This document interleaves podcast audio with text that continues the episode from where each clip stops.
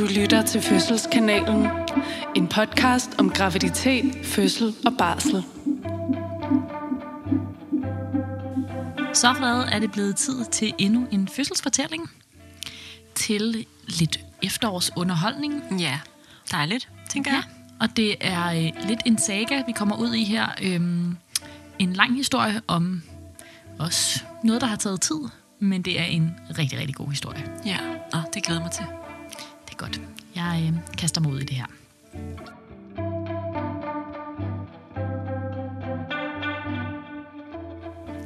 At blive gravid og vente et barn er en vild proces. En lang rejse, som ændrer en for altid. Nogle gange når man bare ikke helt at få sjælen med sig til endestationen med det samme, fordi rejsen simpelthen er gået for hurtigt. Sådan en rejse var det for mig at blive mor første gang. Min første fødsel udgjorde alt det, jeg havde frygtet mest. Lang indlæggelse forud for fødslen, med svær svangerskabsforgiftning, medicinsk igangsættelse i uge 36. En fødsel, hvor jeg lå mere eller mindre fastlåst i fosterstilling på fødelejet i 20 stive timer, uden mulighed for ordentligt at kunne arbejde med kroppen og vejerne, på grund af faldende hjertelyd hos min søn, epiduralblokade, V-drop, anlæggelse og forsøg på forløsning med sugekop, hyperakut kejsersnit, fuld narkose og adskillelse fra mit lille barn, som blev meget dårligere af narkosen, indlæggelse på neonatal, og for at det ikke skal være løgn, også fundet en hjertefejl og en operation på Rigshospitalet, da vores søn var fire måneder gammel. Hold da op. Ja, Det lyder øh, vanvittigt intenst. det lyder virkelig som om, at øh, de har fået hele pakken her. Heldigvis slap vi ud af alle strabasserne med en sund og rask og helt fantastisk lille dreng, som stortrives den dag i dag. At få lov til at blive hans mor var det bedste, der er sket for mig. Men hans ankomst her i verden og vores start på forældreskabet har efterladt store ar på både krop og sjæl. Noget, som jeg af forskellige veje har måttet bruge mange kræfter på at bearbejde sidenhen. Faktisk bundfældede oplevelsen sig først for alvor, da jeg her et par år senere fik muligheden for at tage rejsen endnu en gang. Og det er ret spændende, og det er også lidt det, der er et tema i den her historie, det der med, når man har en oplevelse som det her med sig, så det virker jo på den ene side som en ret uoverskuelig måde at gå ind i en ny graviditet og en ny fødsel. Og samtidig så er det også en mulighed for at dykke lidt ned i, hvad det var, der skete, mm. og hvordan det nu skal være den her gang. Og for nogen så kan øh, fødsel nummer to, eller i hvert fald en, en fødsel efter et tidligere traumatisk forløb, jo være sådan øh, helende, og, øh, og kan, kan på en eller anden måde hjælpe til at bearbejde den, den første oplevelse. Efter vi var kommet os lidt oven på den første svære tid som en familie på tre, havde vi i den grad travlt med at nyde livet og hinanden. Vi havde derfor også forestillet os, at der skulle gå mange år, før familien igen skulle udvides. Sådan ville skæbnen det dog ikke. Og i foråret 2020, midt i coronakrise og husrenoveringen, dukkede der pludselig, til vores store overraskelse, to streger op på en graviditetstest igen. Da først vi var kommet os over den kæmpe overraskelse, som graviditeten vidderligt var, og begyndte at forstå, at vi snart skulle være forældre igen, meldte der sig for det første en enorm taknemmelighed over at få lov at bygge og bære og føde endnu et barn. Med det fulgte jo også en fantastisk mulighed for at skrive en ny fødsels- og barselshistorie med mindre smerte og overlevelse og mere nydelse og glæde. Jeg lovede mig selv, at jeg ville gøre alt, hvad der stod i min magt for at tage den rejse i et andet tempo og med et andet nærvær. Følelsen af, at alt var gået alt for stærkt i første omgang, sad stadig i mig, og denne gang havde jeg et kæmpe behov for at få det hele med. Samtidig med alle disse dejlige følelser, blev jeg dog også ramt af en lavine af bekymringer. I den første graviditet havde jeg, heldigvis, en helt grundlæggende naiv tro på, at alt ville komme til at gå så fint. Den naive tro var som blæst væk i anden omgang, for pludselig var jeg blevet bevidst om alt det, som potentielt kunne gå galt undervejs. Fra sundhedsvæsenets side blev intet overladt til tilfældighederne, og det blev nærmest en fuldtidsbeskæftigelse at passe alle graviditetsscanninger, undersøgelser, lægetjek, jordmorbesøg med mere. Udover min tidligere svangerskabsforgiftning, var der nemlig også forskellige andre risikofaktorer, man holdt øje med. Alle disse tjek var både med til at give en tryghed undervejs, men det skærpede samtidig min egen risikotænkning og bekymringsspiral. Som i sidste ende faktisk viste sig at være spildte kræfter, eftersom jeg blev velsignet med en ukompliceret graviditet uden gener og med super gode muligheder for at udfolde mig fysisk og være til stede for min familie. At tingene forløb så fint, som de gjorde, blev også det anker, jeg holdt fast i undervejs, når alting blev rigtig svært. For det gjorde det. Lige så ukompliceret graviditeten var rent fysisk, lige så kompliceret var den at være i mentalt. hvor jeg lænede mig ind i en stor tryghed i sundhedssystemet i forhold til den fysiske del af graviditeten, så følte jeg mig på vaklende bambiben, når det kom til at bearbejde de gamle fødselsoplevelser her på vej ind i en ny fødsel. Men bearbejdes det skulle det. Det var jeg fast besluttet på. Det var vigtigt for mig at vide, at jeg havde gjort alt, hvad jeg kunne for at lade de gamle oplevelser hvile, så der kunne skabes plads til en ny fødselsoplevelse, som havde lov til at leve sit eget liv og stå i sit eget lys.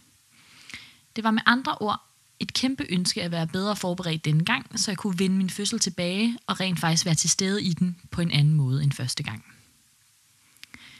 Med et offentligt system i min kommune, som ikke kunne tilbyde den store hjælp ud over rutine, rutinetjek og standardinformation, en privatøkonomi, som ikke levede plads til tilkøb af privat fødselsforberedelse, ja, så var gode råd bogstaveligt talt dyre. Men heldigvis faldt jeg over Fødselskanalen podcasten, som for mig skabte et trygt, varmt søsterfællesskab, hvor jeg for alvor kunne tilegne mig masser af ny viden og nørde fødsler sammen med Sida og Frederikke. Åh, oh, det var vildt sødt sagt, det der. Det ja, synes jeg, det er så dejligt. Og det er jo også altså det der med, at man både kan bruge den viden, som podcasten giver til at forberede sig, men også til at bearbejde gamle ting. Ja. Det er jo helt perfekt i det her tilfælde. De to, os to, nej, de to udgjorde gennem hele min graviditet et par kærlige, helende jordmor hænder og var min primære fødselsforberedelse. Podcasten hjalp mig nemlig til at genbesøge de gamle fødselsoplevelser og kigge på dem i et nyt lys med en langt større rummelighed. Vigtigst af alt, så hjalp det mig til at finde en taknemmelighed over for alle de erfaringer, som mit tidligere forløb havde givet mig, og ikke mindst en kæmpe stolthed over det, jeg havde præsteret og klaret. Altså jeg må bare sige, jeg bliver simpelthen så rørt, når, altså nu er det her jo en fødselshistorie, men vi får jo også ret mange beskeder, som mm, måske ikke ligner dem fuldstændig, men i hvert fald har nogle af de samme emner øh, i sig, og det, det, er, altså det er jo sådan noget, der gør, at det føles så meningsfuldt for os at sætte os her foran mikrofonerne uge efter uge øhm, og, og tale til jer. Og det er altså... Øhm, det, det er selvfølgelig, altså jeg er både virkelig, virkelig stolt over det koncept, vi ligesom har fået stablet på benene, men også bare sådan så taknemmelig for at få lov til at være en del af det her fællesskab. Altså det, øhm, det må jeg bare sige. Ja, det, det er meget dejligt at høre nogle sådan stemmer tilbage, fordi man jo kaster en masse ting ud i universet, og ikke altid ja, ved, rigtigt. hvem det lige er, der lytter med. Ikke? Ja, man kan jo godt nogle gange tænke sådan, kan vide, altså når, man, når vi optager en episode, så tror jeg da altid, vi har det sådan her, kan vide, om I kan bruge det her til noget overhovedet. Øhm, og så er det jo bare virkelig dejligt for os at vide, at det kan I. Mm. Helt enig. Hun skriver her, jeg både grinede og græd mig igennem episoderne. Faktisk efterlod det mig topmotiveret og fuld af glæde over muligheden for at gå ind til en ny fødselssituation med mod, ejerskab, forståelse for og tillid til min fantastiske krop. Vigtigst af alt var det med til at åbne mit sind for tanken, at det faktisk var en mulighed at skrive en ny historie, og ikke lade den gamle mørke oplevelse diktere fremtiden. Er der dog noget, forløbet har lært mig, så er det, at selv ikke med den største viljestyrke, begejstring og mod, kan man løbe fra sit mørke. Man er nødt til at kigge ind i det og lære det at kende. Efter en skøn sommer og et andet trimester, hvor det virkelig var lykkedes mig at nyde graviditeten, bankede mørket på igen. For selvom jeg følte mig afklaret og fuld af gå på mod, så var det en stor mundfuld at blive kastet direkte ind i orkanens øje, så kort tid efter en voldsom oplevelse. Med tredje trimester fulgte nemlig også en kropslig hukommelse, hvor den fysiske fornemmelse af en stadig tungere graviditet sammen med bevægelserne og tyngden fra det voksende barn, bragte mig lige lugt tilbage i krigszonen med mange slemme mareridt og angstanfald til følge. Endnu en gang måtte jeg genbesøge noget af den smerte, sorg og ensomhed, som sad i mig fra sidste forløb – og jeg erkendte, at det nu var tid til at vende tankerne med andre end mig selv og mine nærmeste. I den svære tid umiddelbart efter min første fødsel fik jeg stor støtte og hjælp ved at tage imod præstesamtaler, som på det tidspunkt var et tilbud hos Jordmorcentret i Aalborg. Jeg huskede, hvordan disse samtaler havde givet mig ro og lindring, så jeg opsøgte derfor denne mulighed igen. Desværre var præsten ikke længere tilknyttet Jordmorcentret, så i stedet kontaktede jeg en hospitalspræst, og endnu en gang viste det sig at være en enorm hård, men også forløsende samtale. Her blev jeg hjulpet til at forstå, hvad angsten handlede om, og på den måde flyttede den fra det store ubevidste til det bevidste plan. Og jeg blev generelt hjulpet til at forstå nogle af de her helt store eksistentielle følelser, som vi sjældent taler med nogen om, men som ofte er på spil under sygdom, fødsler og traumer. Det er en virkelig fin idé. Ja, og det er jo forskelligt, hvad folk har brug for. Der er nogen, der har stor gavn af at snakke med en præst, som hun gør. Det kan også være altså, en anden form for terapeut eller noget, noget kropsbehandling. Altså, Helt det, klart. Men jeg tænker, det der jo er det fine i præsten, er, at de som regel er, er gratis. Altså, så, så hvis man er er, rigtigt. et sted, hvor man ikke har økonomien til at gå ud og investere i mm, kropsbehandling eller øh, samtaleterapi, så er det da et, et virkelig, en virkelig fin mulighed at have. Det, er, det har du virkelig ret i, Frede. Så dejligt. Men det kræver jo også, altså, ja, at man ligesom indser, at det er et behov, man har. Sådan som det, også, det virker som om, det også har taget hende lidt tid at finde ud af, at, at hun har brug for at vente med nogle andre. Ja, men det virker også som om, hun har, altså, hun har taget sig selv meget seriøst. Det er det, jeg hører i hvert fald, øhm, når, hun, når hun beskriver den her situation, hun har været i. At hun har, har virkelig taget både sådan det, der, det, det gamle forløb seriøst, og sine følelser omkring det i denne her graviditet. Øhm, og det tror jeg, at det, der i sidste ende bærer hende igennem på så fin en, en måde, at hun ligesom er i stand til at sige, sådan, det er rent faktisk noget, jeg skylder mig selv, og skylder mm. mine forløb. Ja, det er så vigtigt. Jeg havde desuden en vigtig samtale med min konsultationsjommer, som var den samme, der havde fulgt mig igennem sidste graviditet og til den sidste del af min første fødsel. Vi havde en lang god samtale om, hvad der skulle til for at skabe tryghed omkring den kommende fødsel, og samtidig hjalp hun mig til at tro på, at denne fødsel kunne blive helt anderledes. Sammen fik vi skrevet nogle helt konkrete fødselsønsker ned i min journal, så min kommende fødselsjommer ville have en fornemmelse for det, jeg havde med i bagagen, og dermed bedst muligt kunne hjælpe mig til at føle tryghed i fødselssituationen. Det sværeste var at konfrontere min konsultationsjommer med den beslutning, jeg havde taget om, at jeg ikke ønskede, at hun skulle være med til den kommende fødsel. Undervejs i min proces havde jeg nemlig opdaget, at hun for mig var koblet tæt sammen med den traumeoplevelse, det havde været for mig at føde mit første barn. Jeg var bange for, at hun kunne genaktivere noget af den angst, hvis hun pludselig stod på fødestuen den dag, jeg skulle føde igen. Jeg havde brug for, at hun var forberedt på dette, så jeg ikke skulle forklare hende det midt under en fødsel. Jeg ville bare gerne have ro og rene linjer. Hun tog det heldigvis enormt positivt, og det var en kæmpe lettelse. En del af min forberedelse var desuden at lave et lille brev til min fødselsjommer, som jeg allerede i tanken forsøgte at skabe en tryg relation til. Det lød sådan her. Kære fødselsjommer, jeg har set så meget frem til denne dag og til at møde dig. Tak fordi du vil være sammen med os om at bringe vores andet barn til verden. Jeg har en tung bagage med fra mit første fødsel, som handler om at miste ejerskab og muligheden for at bevæge mig ordentligt og være til stede i min krop. Vil du hjælpe mig med at skabe de allerbedste rammer for, at jeg kan arbejde trygt, så vi sammen kan skabe en ny og dejlig fødselsoplevelse?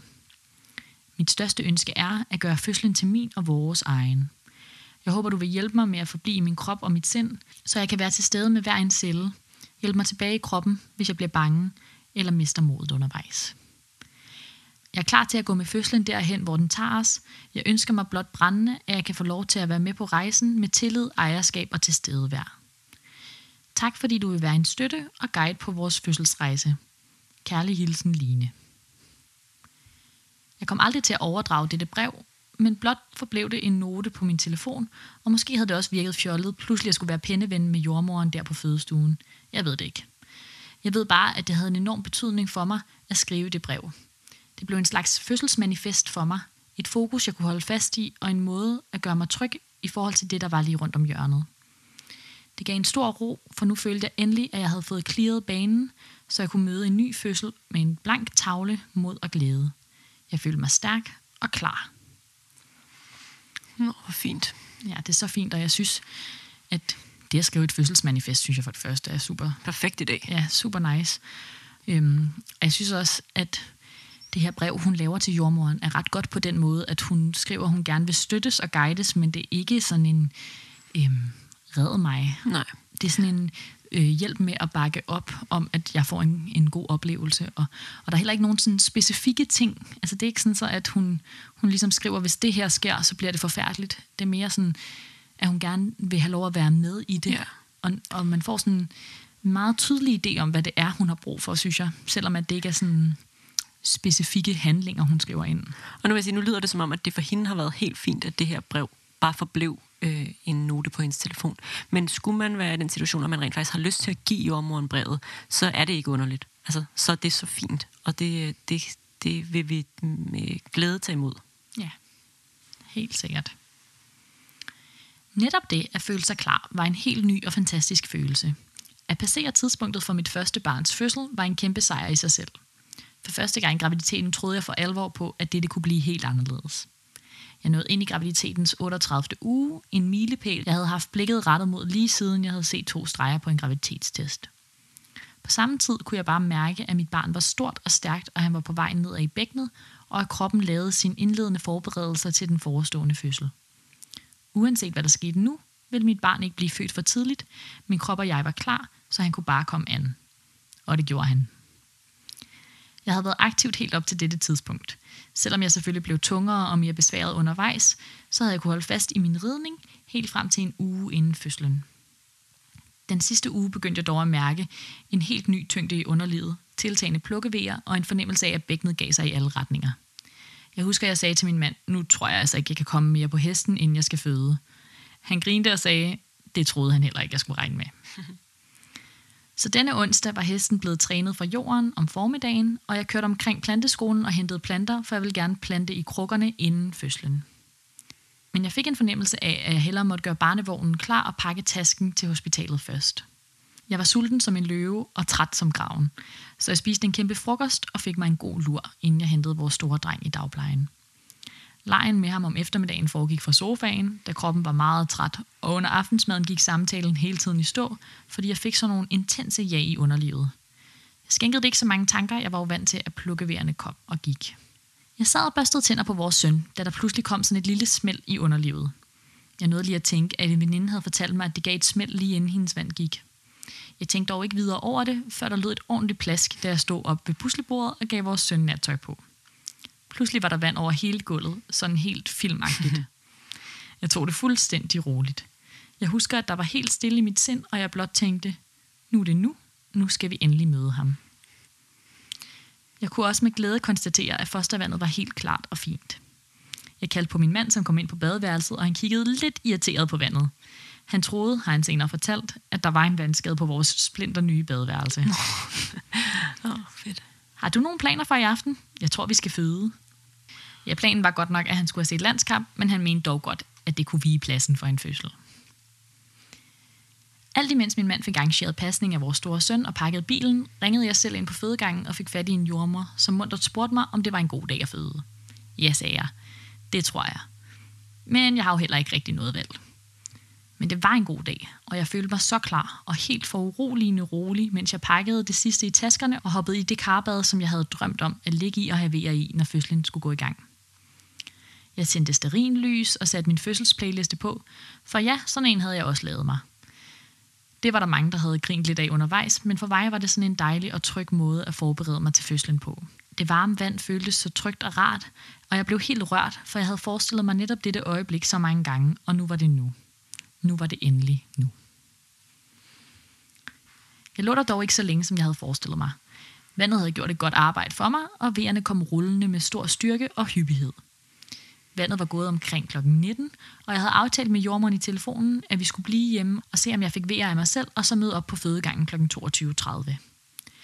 Jeg kunne godt mærke, at vi ikke skulle vente så længe, da vejerne efterhånden var meget kraftige, og det ville gøre mig mere tryg at være på hospitalet hos erfarne jordmødre. Så jeg fik hjælp af min mand til at komme op af badet, få tøj på og komme i bilen. Dette lyder nok lettere, end det var, for alt gik hele tiden i stå, hver gang en ny V kom rullende, og jeg måtte bøje mig forover og bruge min fulde koncentration på at være i V'en og give slip på den igen.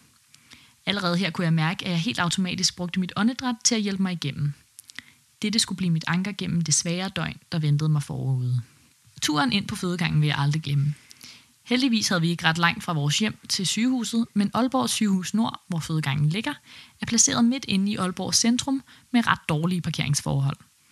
Jeg insisterede lidt dumstedigt på, at vi ikke parkerede ulovligt eller tidsbegrænset, og ingen tør jo modsige en fødende kvinde, så vi holdt lidt derfra. Sandt. Det må have været et syn for guder, med min mand som pakæsel med alle mine morgenkåber, yogamotter, højtalere og sterinlys og snacks, og hvad jeg nu ellers havde fundet fuldstændig uundværligt at have med på en fødestue, der lettere stresset og samtidig så roligt og omsorgsfuldt som muligt, forsøgte at støtte mig. Vejerne var nemlig kun taget til på vejen, fostervandet sev lystigt, og jeg kunne knap nok gå i V-pauserne, mens vejerne, når de kom, sendte mig i alskens krumbøjede positioner op ad diverse stakitter, skilte, lygtepæle og så videre, med godt med lyd på, vil jeg mærke. Man kan jo virkelig se den her situation for sig. Fuldstændig. Altså, så tydeligt. Flere mennesker kom stillende til og tilbød deres hjælp. En tilbød endda at køre mig det sidste stykke, men jeg, men jeg afviste, for jeg kunne slet ikke overskue at skulle forholde mig til andre mennesker, prostende, stønnende og jammerne. Og jeg kunne slet, slet ikke overskue at skulle sidde og sive fostervand i en fremmed bil. Så jeg takkede pænt, håber jeg, nej, og min mand turde vist slet ikke protestere, selvom jeg tror, han synes, det ville have været en god idé. En anden sød kvinde tilbød at tage nogle af vores tasker, så min mand bedre kunne støtte mig, og løb sig ind på sygehuset efter en kørestol. Det scenarie kunne jeg heller ikke rigtig overskue, men jeg havde ikke kraft til at sige fra, så inden jeg vidste af det, sad jeg foroverbåret i en kørestol med galopperende vejer og jamrede mig igennem Ræberbarnsgade, en af Aalborg Midtbys mest trafikerede gader med pizzerier og caféer på stribe. ret ydmygende og ret komisk på samme tid. Jeg endte dog med at være meget taknemmelig for kvindens hjælp, for jeg kunne jo reelt ikke gå på det her tidspunkt. Vi nåede til hospitalets hovedindgang, og jeg takkede hende mange gange, og hun ønskede os stort tillykke.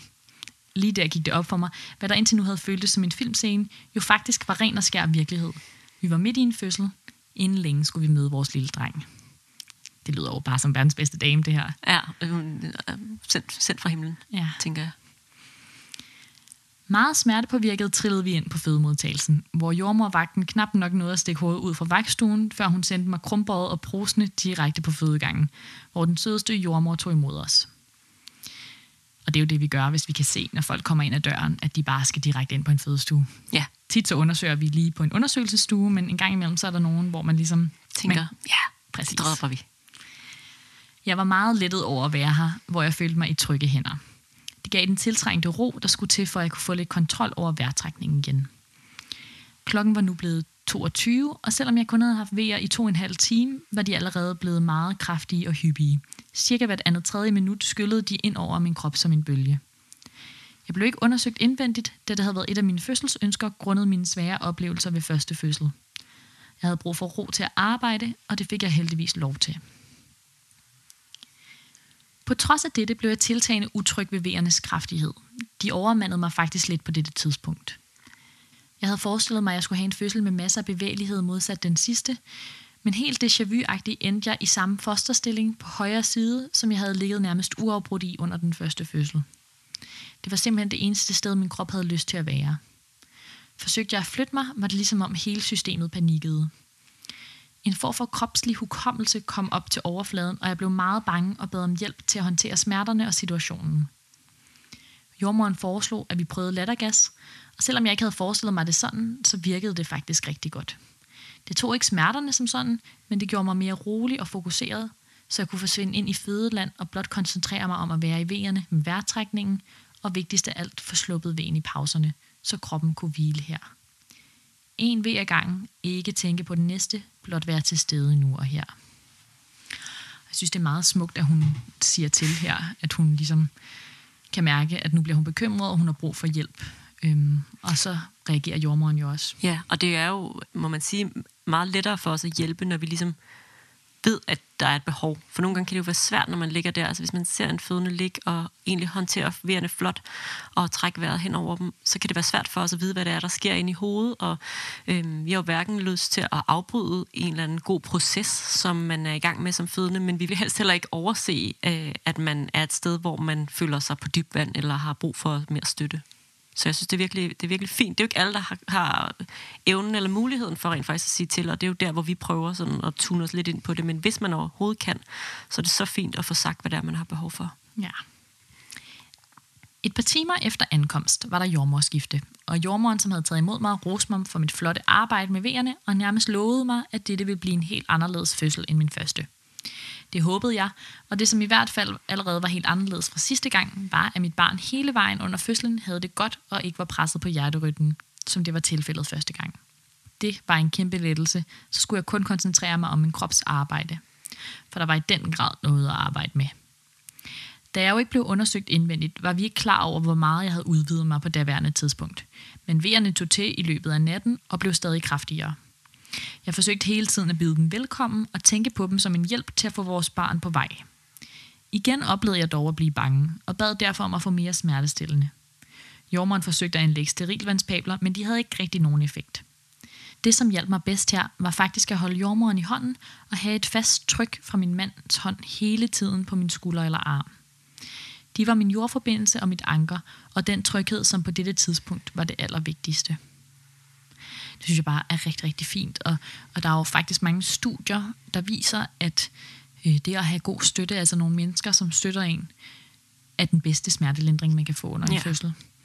Og øhm, altså ud over det, at man selvfølgelig ved, at der er en ved siden af en, som øh, vil en det bedste og gerne vil hjælpe en, så det, at han ligesom har taget fat, altså at han har en hånd på hende, sådan et fast tryk, det kan også godt øh, være et fokuspunkt, altså når man har en V, og man virkelig skal arbejde med den her vejrtrækning og prøve at spænde af sin krop, så det der med, at man ligesom kan mærke noget andet end V'en, det kan også hjælpe en rigtig meget. Ja, der kan man, altså det er der, hvor jeg synes, at nogle gange kan det give mening at lige undersøge sådan lidt øh, omkring de fem kærlighedssprog, for jeg tror tit og ofte vil man kunne bruge, sådan, hvis man lige kan identificere, øh, hvilket, hvilke af de fem kærlighedssprog, der er, ens eget kærlighedssprog, så ved man også, hvad der kunne være rart for en under en fødsel.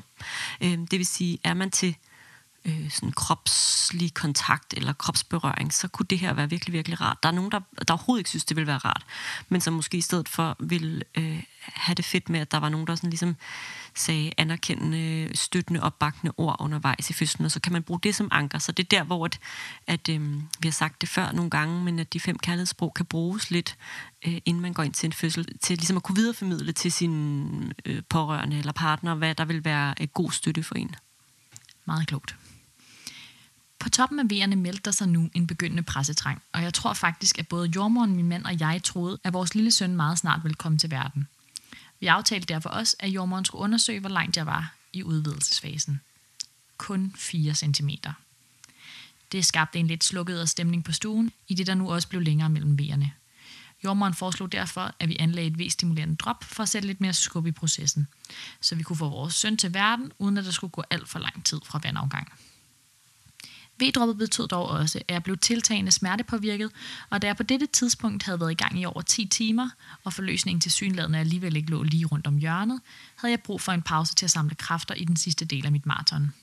Så selvom jeg endnu engang havde ønsket det anderledes, så bad jeg om at få en epiduralblokade, fordi fødslen nu engang havde taget mig derhen, hvor det føltes som det rigtige at gøre. Der var simpelthen behov for at få lavet batteriet op. Jeg synes virkelig, hun gør det på en fin måde, det her med, at, øh, at hun har helt klart nogle idéer om, hvad der kunne være godt inden, men hun er ligesom også omstillingsparat undervejs, og det er da altså, det vil jeg også synes var en god idé på det her tidspunkt som jordmor. Øhm, fordi jeg kan sagtens forstå og se det der scenarie for mig, hvor at man har gode, kraftige vejer, og de tager til, og der begynder at være lidt pressetrang, som jo, altså alt fortæller os jo, at, øh, at fødslen går fremad, ligesom den skal. Og så er der alligevel et eller andet, som øh, i hvert fald tager lidt længere tid, end man måske lige tænkte, det ville. Og så er det virkelig vigtigt at på en eller anden måde kunne afvige fra en sådan indledende idé om, hvordan fødslen skal være, og så til at, ligesom at tage, tage tingene, som det kommer. Det, det virker hun virkelig til at være god til at gøre. Ja, og det er jo langt hen ad vejen præcis det her epiduralblokaden er lavet til. Altså, den har nogle bivirkninger, og, og jeg synes ikke, at man skal lægge en epiduralblokade ved alle fødsler, men hvis man har sådan en fødsel, som trækker ud på den her måde, hvor tingene ikke bare sådan går hurtigt og lige ud af landevejen, så kan det være et rigtig godt redskab. Ja. Det gik fint med at få anlagt epiduralblokaden, og den gav ret hurtigt en lindring i smerterne. Jeg var dog langt fra 100% smertedækket, og det gjorde mig ret urolig. Ikke fordi jeg ikke kunne være i smerterne, men mere fordi jeg allerede var nervøs for, om bedøvelsen ville virke ordentligt, hvis jeg nu også under denne fødsel skulle ende i akut kejsersnit. Med i bagagen havde jeg en meget ubehagelig oplevelse med rygmavsbedøvelse, som ikke virkede ordentligt ved operationen, hvorfor man hyperakut måtte lægge mig i fuld narkose. Det scenarie var min største frygt. Selvom vi slet ikke var på et sted i fødslen, hvor noget tydede på, at vi var på vej i den retning, så blev jeg alligevel mødt, lyttet til og taget alvorligt. Narkoselægen blev kaldt igen og anlagde en ny epidural, som jeg oplevede virkede bedre for mig. Endelig kunne jeg få hvilet i nogle timer, mens vejerne stille og roligt arbejdede for mig. Hen ad morgenen var der endnu et vagtskifte, og dette blev et klart vendepunkt i fødslen. Jeg havde ikke sovet, men jeg havde alligevel fået hvilet lidt og var mere tryg og kunne pludselig være til stede på en helt anden måde. Jeg havde mange gode snakke med den nye jordmor og den studerende, som også var med i den vagt, og jeg begyndte at kunne bevæge mig. Jeg kom op og stå og gå, jeg fik reboso og udforskede det hele taget alskens forskellige stillinger, som skulle hjælpe vores barn på vej ned igennem bækkenet. Jeg fik også lidt at spise og drikke og fik sat min egen musik på.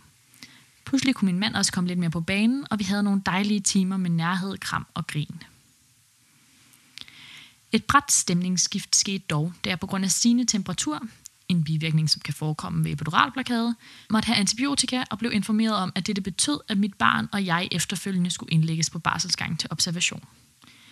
Jeg brød fuldstændig sammen og var helt utrystelig i en times tid. Jeg tror, det kom bag på os alle, hvor voldsomt jeg reagerede, men jeg var bare så tyndsligt på det tidspunkt, og endnu en gang spillede den gamle fødselsoplevelse mig et pus. Noget af det mest traumatiske for mig ved sidste fødsel var netop adskillelsen, det at være skilt ad som en helt ny familie. Så udsigten til endnu en gang at skulle indlægges med en nyfødt uden min mand, var for mig fuldstændig ubærlig, og jeg mistede simpelthen modet lige her. Jordmoren taklede situationen godt, var forstående og omsorgsfuld, og gav mig vigtigst af alt lov til at reagere. Hun lovede mig at gøre, hvad hun kunne for at undersøge muligheden for, at min mand på den ene eller anden måde kunne blive, men opfordrede mig også til, at vi prøvede at vende fokus tilbage på fødslen og den glæde, det var, at vi snart skulle møde vores søn. Den opfordring fandt jeg heldigvis mental styrke til at gribe, og jeg kom op på hesten igen. Forstået på den måde, at jeg fik kampgejsen tilbage i øjnene og bad om hjælp til at komme op af sengen og ud og bevæge mig. Jeg vidste, at der lå et jordmorskifte forude, det fjerde af slagsen, og jeg ville så gerne føde med dette hold, som jeg havde sådan et godt samarbejde med. Så vi aftalte, at vi ville give den fuld gas den næste time, og jeg afprøvede alle jordmorens tricks til at hjælpe barnet længere ned i bækkenet, med motivationen om forhåbentlig snart at kunne få lov til at presse ham ud. Tiden fra vandafgang aften før tikkede jo hele tiden, og samtidig var der også min feber, bivirkningen fra epiduralen at tage hensyn til. Og grund til, at man giver antibiotika, er jo ikke øhm, fordi, at man tænker, at man giver det mod bivirkningen på epiduralen. Det er rigtigt, at øh, temperaturstigning kan være en bivirkning på epiduralen, men det er jo øh, frygten for, at man kommer til at tolke det som værende en bivirkning, men at det i virkeligheden er et tegn på infektion. Og det er jo det, der er lidt svært for os at adskille, altså om hvorvidt det, der er tale om en bivirkning, eller om der i virkeligheden er tale om begyndende infektion. Så, så antibiotikaen er jo tænkt til, at man så øh, behandler for en eventuel begyndende infektion. Og så kan det godt være, at der i virkeligheden bare var tale om en, øh, en bivirkning på epiduralplakaden. Ja, så der er nogen, der vil få antibiotika, uden at det egentlig var en infektion, der var på tale. Ja. ja. På dette tidspunkt i fødslen blev V-droppet skruet op på max, og selvom jeg havde fået lagt en epiduralblokade, kunne jeg sagtens og i stadig højere grad mærke, at V'erne tog til, og de krævede mere og mere af mit fokus at være i. Igen skete der et stemningsskifte hos mig, fordi jeg begyndte at blive urolig for, hvad der ventede mig her i slutspurten af fødslen. Den del, hvor tingene netop var spidset til og var blevet meget kritisk sidst.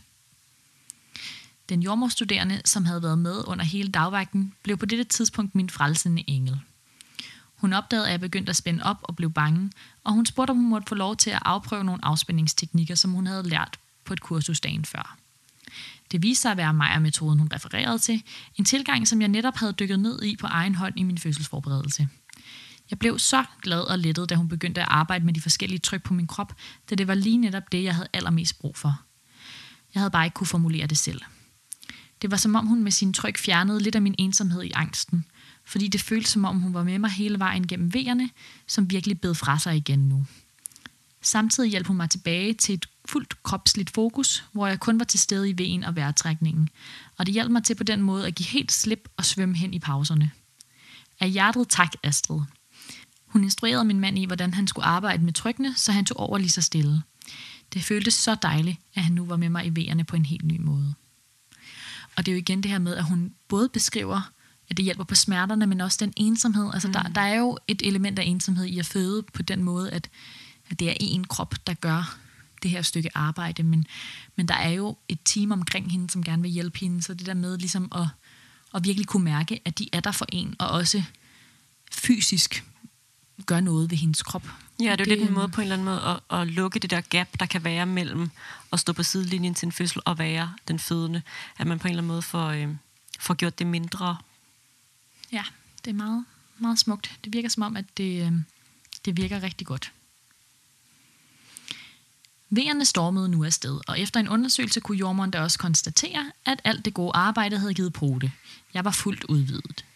Epiduralen blev slukket, for der var brug for, at jeg kunne arbejde 100% med i pressefasen og slutspurten, som endelig så ud til at være inden for rækkevidde. Desværre var der en kant ved livmormunden, der ligesom ved sidste fødsel drillede i forhold til at få helt fri passage. Afdelingsjordmoren kom med ind på stuen og hjalp til med at få kanten til side, mens jeg blev instrueret i at presse nedad. Det var rigtig svært, for selvom jeg igen begyndte at føle pressetrang på toppen af vejen, så havde jeg stadig en fornemmelse af, at den bare ikke helt var der endnu. Presset føltes bare ikke intuitivt rigtigt. Jeg pressede dog med alt, jeg overhovedet havde. Jeg var så motiveret for at få mit lille barn ud, og jordmoren kunne da også fortælle, at der var super godt tryk nedad, når jeg pressede, men at hovedet bare ikke rigtig ville trænge ordentligt ned.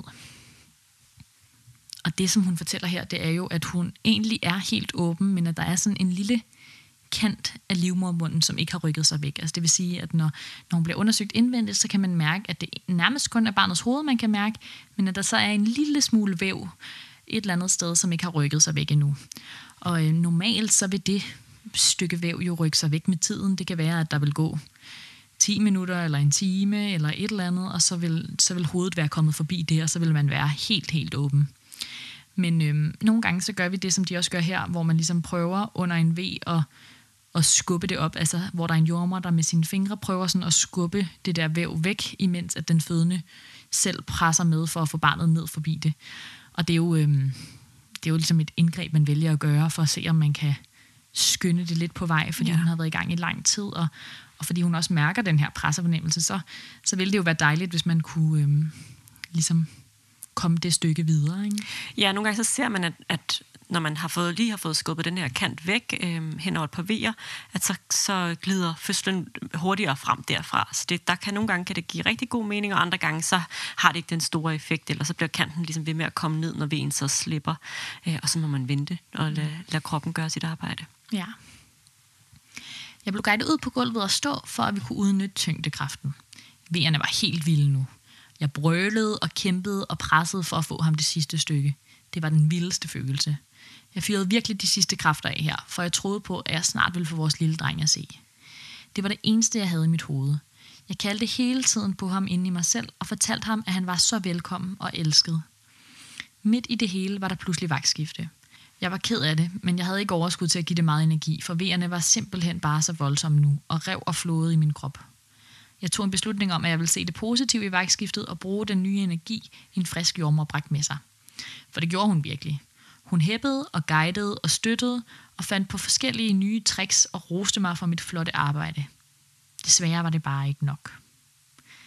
Efter kraftanstrengelserne på gulvet kom jeg op på briksen igen for et lille hvil og for at blive undersøgt for en status. Hvorfor kom han ikke? Min nye jordmor, som ellers var kommet med en vild energi, måtte lidt slukket og fortælle mig, at det desværre ikke så ud til, at hovedet ville trænge ned igennem bækkenet, på trods af alt mit gode arbejde og superkræfter. Med den besked væltede en ekstrem træthed og opgivenhed ind over mig, men samtidig også en helt rolig klarhed. Jeg vil gerne have et kejsersnit. Han skal ud til os nu. Jeg vidste instinktivt, at der ikke ville komme noget godt ud af at fortsætte, og hvis jeg skulle have opfyldt mit største ønske om at tage imod mit barn denne gang, så skulle hverken han eller jeg presses mere. Jormund sagde, at hun var glad for, at jeg sagde sådan, for det var også det, hun ville foreslå. Hun fik derfor sat gang i alt det, der skulle til, for at en fødsel kan omlægges til en operation. Min mand og jeg var nu indimellem alene på stuen, og vi havde en helt særlig kontakt lige her. Jeg så så stor omsorg, kærlighed og stolthed i hans øjne, da jeg mellem de vilde vejer kiggede ham direkte i øjnene og sagde, jeg gjorde virkelig alt, hvad jeg kunne. Nu vil jeg ikke kæmpe mere. Nu skal vi bare have ham herud til os. Og det er virkelig sådan, jeg føler virkelig, det er et meget smukt øjeblik, hun beskriver her. Ja, helt vildt. På mange måder er det jo det her, hun har frygtet. Altså, det minder meget om deres sidste forløb, og, og hun har jo virkelig gået og forberedt sig og gjort sig tanker om, hvordan det vil være at føde vaginalt den her gang. Men, men hun har et, virk, altså et meget øh, inspirerende fokus her, som jo ja. handler om, at, at det er barnet, der skal ud til dem, og de er så tætte på nu, og nu ved hun med sikkerhed, at hun har gjort alt. Og, og det er jo også meget tit de ting, vi prøver sådan at, at skabe fokus på på en fødestue. Og, og nogle gange så går det godt for de fødende. Altså nogle gange så kan de godt holde det fokus, ligesom hun gør, og nogle gange så er der nogen, der slet ikke har det sådan i det her mm. øjeblik. Og det vil jeg også sagtens kunne forstå. Men jeg synes virkelig, det, det er meget rørende og dejligt, at de kunne have det fokus på det ja. her tidspunkt. Og hun er virkelig, virkelig dygtig til at finde, altså navigere i, i sine følelser selv i den her meget, meget pressede situation, og finde ud af, hvor, ja, hvad der er det rigtige for hende, og hvor hun er henne i det, og, og også finde de der sådan, fine, små lyspunkter, som jo også er selv, når, når en fødsel ikke går øh, lige efter bogen. Ja, virkelig. Det var en mental lettelse at tage den beslutning, men den fysiske, men den fysiske lettelse var endnu et stykke væk. Selvom jeg hurtigt herefter fik vehæmmende medicin, så føltes vejerne stadig lige vilde. Smerterne nærmest forstærkedes nu, hvor jeg vidste, at de ikke længere havde nogen brugbar effekt, så at sige. Det er ret spændende, hvor stor indvirkning den mentale indstilling har i forhold til oplevelsen af vejer. Det havde jeg nu ikke lige overskud til at spekulere over på det tidspunkt, hvor jeg var meget forpint og bare gerne ville have fred til at forberede mig på den forestående operation. Væk var det mentale overskud og rummeligheden. Nu råbte jeg bare desperat på bedøvelse og mere ved medicin. Jeg synes på det tidspunkt, at tingene gik alt for langsomt. Jeg synes, jeg havde lidt nok nu.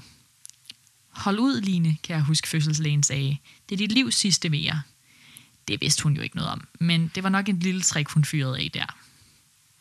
Heldigvis tog alle sig tid til at klæde mig ordentligt på til kejsersnittet, selvom jeg var forpint og skyndet på processen. Tiden lige før kejsersnittet husker jeg slet ikke klart. Det hele står for mig som en tåge. Mest alt husker jeg bare de vejer, jeg havde på det tidspunkt, der vidderligt føltes som om de ville flå mig i stykker.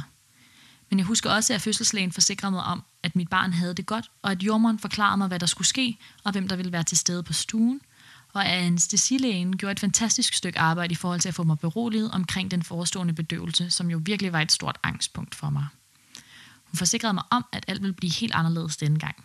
Vi havde god tid, da mit barn dengang havde det rigtig fint, og hun lovede mig, at jeg ville blive 100% smertedækket. Vi kørte mod operationsstuen, og langsomt begyndte vejerne at tage af. Jeg husker, at jeg blev meget urolig, da de tog masken fra mig, som jeg havde fået lattergas og ilt på igennem fødslen. Den var blevet en form for tryghed for mig. Jeg bad om at få en klud med mig, som jeg kunne trække vejret i. Når jeg tænker tilbage på det nu, så lyder det jo lidt fjollet, men det gav mig simpelthen en tryghed i situationen. Jeg husker, at jeg lagde den på panden og over øjnene inde på operationsstuen for at skærme mig for lyde, lys, indtryk og de mange mennesker på stuen. Jeg kunne simpelthen ikke overskue mere nu. Det er egentlig også en ret god idé. Altså en ting er at have en klud. Det er jo ikke sikkert, at man lige har det, eller måske har man heller ikke lyst til at have en, en klud hen over øjnene, men, men i hvert fald det der med at prøve at sådan ikke fokusere på hele operationsstuen. Øhm, ja, og skærme sig selv lidt i ja, virkeligheden. Altså nogen vil måske synes, at det var rart at vide, hvad der skete på hele stuen, men jeg kunne også rigtig godt forestille mig mange fødende, som har brug for at stadig bare fokusere på deres vejrtrækning og på deres partner, eller jordmoren, eller hvem der nu lige er lige ved siden af en, som man ligesom kan, kan få fokus sammen med. Ja. På dette tidspunkt brugte jeg al min energi på at få min krop til at slappe af. Efter vejerne var aftaget og spinalblokaden, der virkede helt fantastisk, ligesom den søde anestesilæge havde lovet, det er i øvrigt den mest vidunderlige følelse i verden med et trylleslag at blive følelsesløs fra brystet og ned efter, når man har ferie i næsten et døgn, begyndte min krop spontant at ryste vildt. Jeg blev lidt forskrækket over det, men blev beroliget med, at det var helt normalt oven på den kraftanstrengelse, kroppen havde været igennem. Jeg kiggede op på min mand, som sad lige bag mig og støttede mig på skuldrene. Vi var så klar nu. En stor lykkefølelse skyllede ind over mig. Vi ville få lov til at opleve at tage imod vores barn sammen denne gang. De påbegyndte operationen. En meget spøjs følelse, fordi du er 100% smertedækket, men sagtens kan mærke, at der bliver hævet og skubbet. For der skal jo alligevel lidt til at få sådan et barn ud af maven, også denne vej. Men faktisk var det også dejligt at kunne mærke noget i denne proces også, for jeg havde en følelse af at være mere med og rent faktisk at føde ham. Og født blev han. Jeg har virkelig svært ved at finde de rigtige og fyldeskørende ord for det, der skete her. Men kl. 16.47 kom den smukkeste lille dreng til verden – han græd med det samme, og jeg græd af lykke. Nu var han her. Han kom op på brystet til mig med det samme, og var helt perfekt og lignede sin storebror på en prik. Nærmest ved et trylleslag holdt de voldsomme rystelser i min krop op, så snart vi var blevet forenet. Endelig gav kroppen en smule efter og blev belønnet for sit hårde arbejde med et ordentligt oxytocin-rush. Der var du, kan jeg huske, jeg sagde, sammen med en hel masse andet, som er forsvundet i lykketogen. Faktisk glemte jeg alt om, at jeg lå på et operationsbord, og i samme øjeblik var ved at blive syet sammen igen bag den blå afskærmningsstue. Jeg sugede bare vores lille dreng til mig, der med det samme hapsede på brystet og suttede sin første råmælk til sig. Cute. Meget cute. Efter veloverstået operation blev jeg kørt på opvågningen, hvor jeg skulle være nogle timer, indtil bedøvelsen var aftaget. På dette tidspunkt var jeg nemlig stadig lammet fra brystet og ned og kunne ikke rokke med en stor tog. Min store tog var nu også det sidste, jeg tænkte på. Jeg havde kun øje for vores lille dreng. Jeg fik også lidt at spise og kandevis af saftevand at drikke. Jeg tror, jeg bundet 3-4 kander lige der. Har aldrig i mit liv været så vanvittigt tørstig. Man forstår godt, at en fødsel bliver sammenlignet med at løbe et maraton. Jeg var udmattet, så udmattet, at jeg nærmest ikke orkede at tale med sygeplejerskerne på opvågningen, der hele tiden spurgte om det ene og det andet. Jeg vil bare gerne være i fred nu. Desværre skete det ikke rigtigt da min jordmor helt brødbetynget måtte meddele mig, at de havde gjort alt, hvad de kunne for at finde en stue med plads til både mig og min mand. De havde forstået, hvor meget det betød for mig, at vi forblev samlet den nat, men der var simpelthen overbelægning, og det kunne ikke lade sig gøre. Den meddelelse slog mig helt og aldeles ud. Jeg hyperventilerede og hulkede og kunne kun kigge på min mand og gentagende bønfald. Du må ikke gå fra mig. Du må ikke gå fra mig. Efter sådan en fødsel er ens filter totalt skrællet af, og min normale høflighed og konsensussøgen var forsvundet som duk for solen.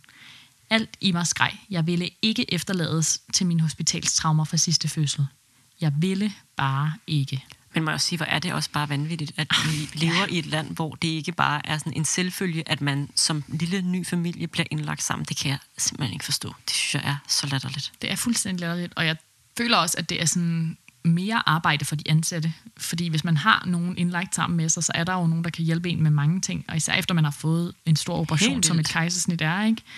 Så det, at man ligesom øhm, skal ligge derinde alene, det gør faktisk, at der, det tager meget mere arbejde. Men, men det virker jo også, som om de egentlig gerne vil have, at ja, de er her. Ikke? Men ja, det, bare det tror jeg også. muligt. Altså, ja, det lyder som om, at, at der er gjort alt, hvad man kan, og det er nogle strukturelle ting, der er et problem. Men det synes jeg bare stadigvæk er så ut, altså utroligt, at, ja. at det kan være... Øh, at det kan være sådan, det er på nogle fødesteder.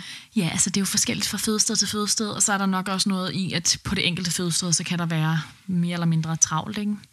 Så øhm, det lyder bare virkelig uheldigt. Ja. Og man kan, jeg kan virkelig godt forstå hendes reaktion. Altså det, ja. Mm. Og det er fint, synes jeg, at hun kommer ud med den. Altså det er også bare som om, at det er måske ikke det rette tidspunkt at være høflig her. Nej, eller sådan. fuldstændig. Hun skal da bare cry. Ja. Cry it all out. Det skulle være anderledes denne gang. Vi havde fortjent en anden start. Vi skulle være samlet som familie. Jeg havde aldrig følt noget så klart i hele mit liv. Midt i al udmattelsen talte mine instinkter for mig. Jeg ved ikke hvad eller hvorfor de gjorde, som de gjorde, men på en eller anden måde fik de tryllet en stue frem til os. Jeg kan ikke beskrive den taknemmelighed, jeg føler for, at nogen sørgede for den stue til os alle tre den nat. Jeg ved, at lige netop det har været en kæmpe stor medvirkende faktor for, at vi er kommet helt anderledes ind i forældreskabet denne gang. Jeg sov ikke meget, men det var ligegyldigt. Aldrig har jeg været så taknemmelig for at høre min mands snorken og mit lille barns vejrtrækning. Vi var sammen. Vi var i live.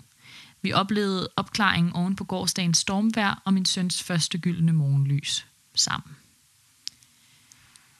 I to døgn var vi indlagt, og jeg havde det efter omstændighederne overraskende godt og blev ret hurtigt mobiliseret oven på kejsersnittet.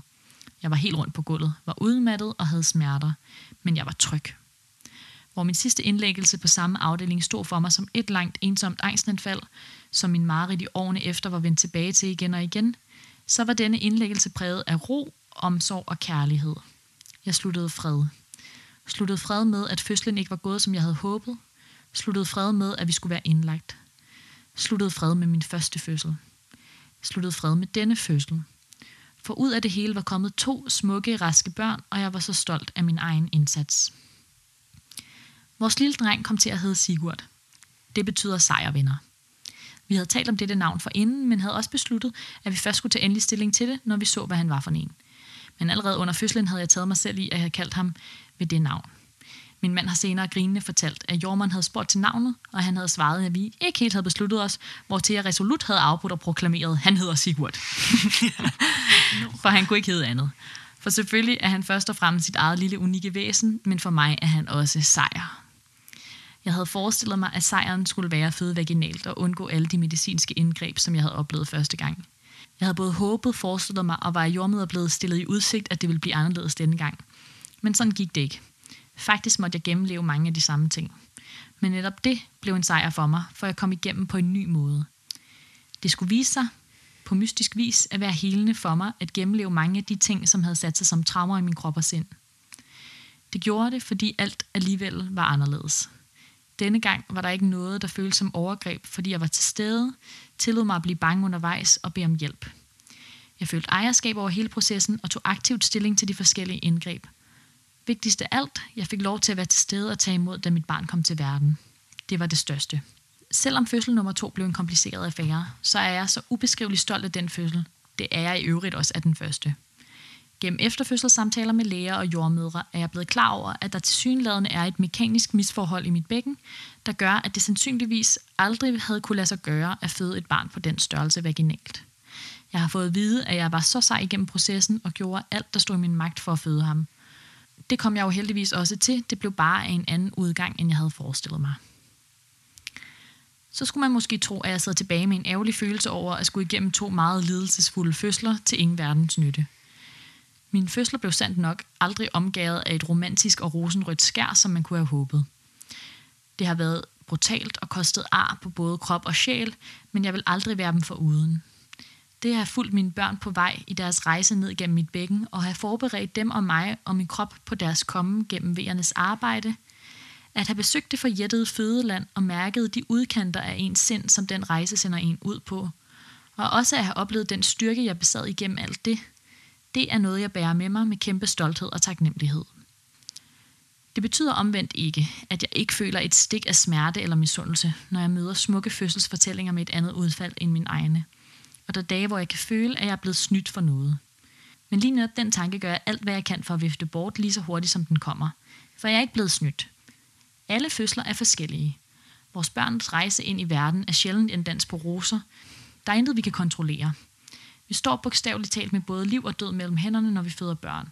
Og mine børn fik livet, det samme gjorde jeg. Mere kan jeg ikke bede om. Så har hun skrevet sådan en sidste lille note her efter hendes historie, som er, at ja, jeg læser den bare højt.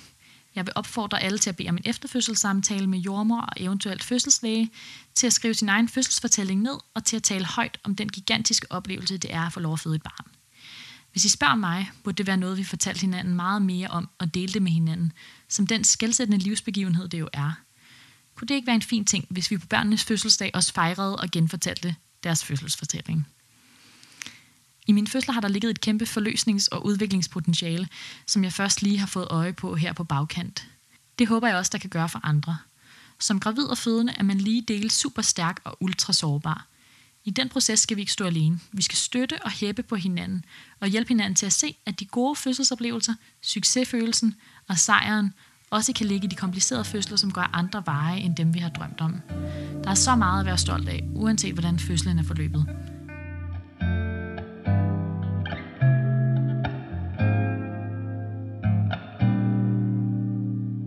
Opfordringen er hermed givet videre. Ja, ej. Altså, det er simpelthen så en fin historie. Mm. Og jeg synes, hun er... Altså, hun sætter så mange fine ord på, øh, på det her med at, at føde børn. Øh, og uagtet hvordan de ligesom kommer til verden, prøve at embrace den fødselshistorie, som ens børn nu engang er blevet givet.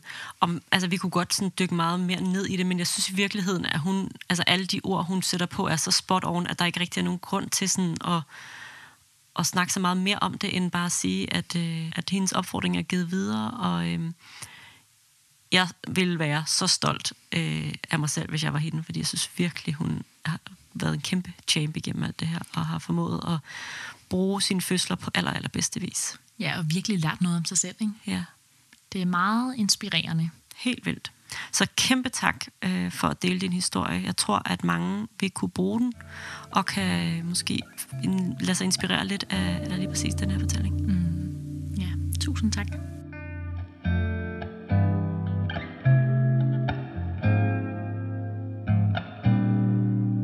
Du har lyttet til en fødselsfortælling på Fødselskanalen. Vi er dine værter, Sigrid Arnbjerg og Frederikke Dørfler.